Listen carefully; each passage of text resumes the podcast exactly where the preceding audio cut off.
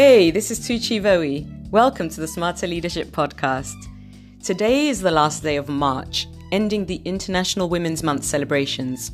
I take excerpts of an article I wrote for the Business and Financial Times.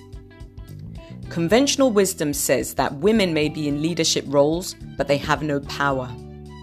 In the public sector in Ghana today, women in political office have occupied very influential positions.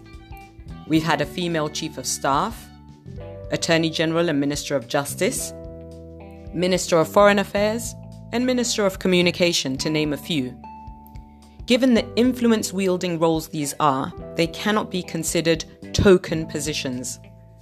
Whilst we may still have a long way to go, we shouldn't deny the progress that has been made.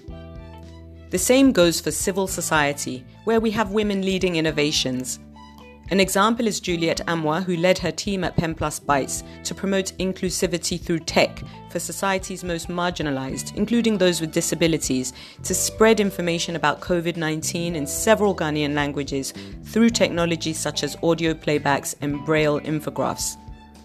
And in the private sector, women are creating new businesses and leading the entrepreneurial sector in Ghana and other parts of Africa. At the height of the pandemic in April 2020, Nora Bannerman led Sleek Garments to manufacture PPEs locally, creating jobs and reducing the need to import goods that could be obtained locally.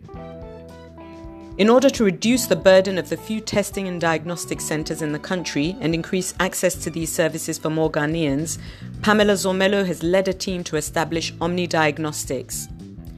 With the continent's growing population, without new businesses, there will be insufficient jobs to cater for the growing youth numbers in the next three, five, and ten years.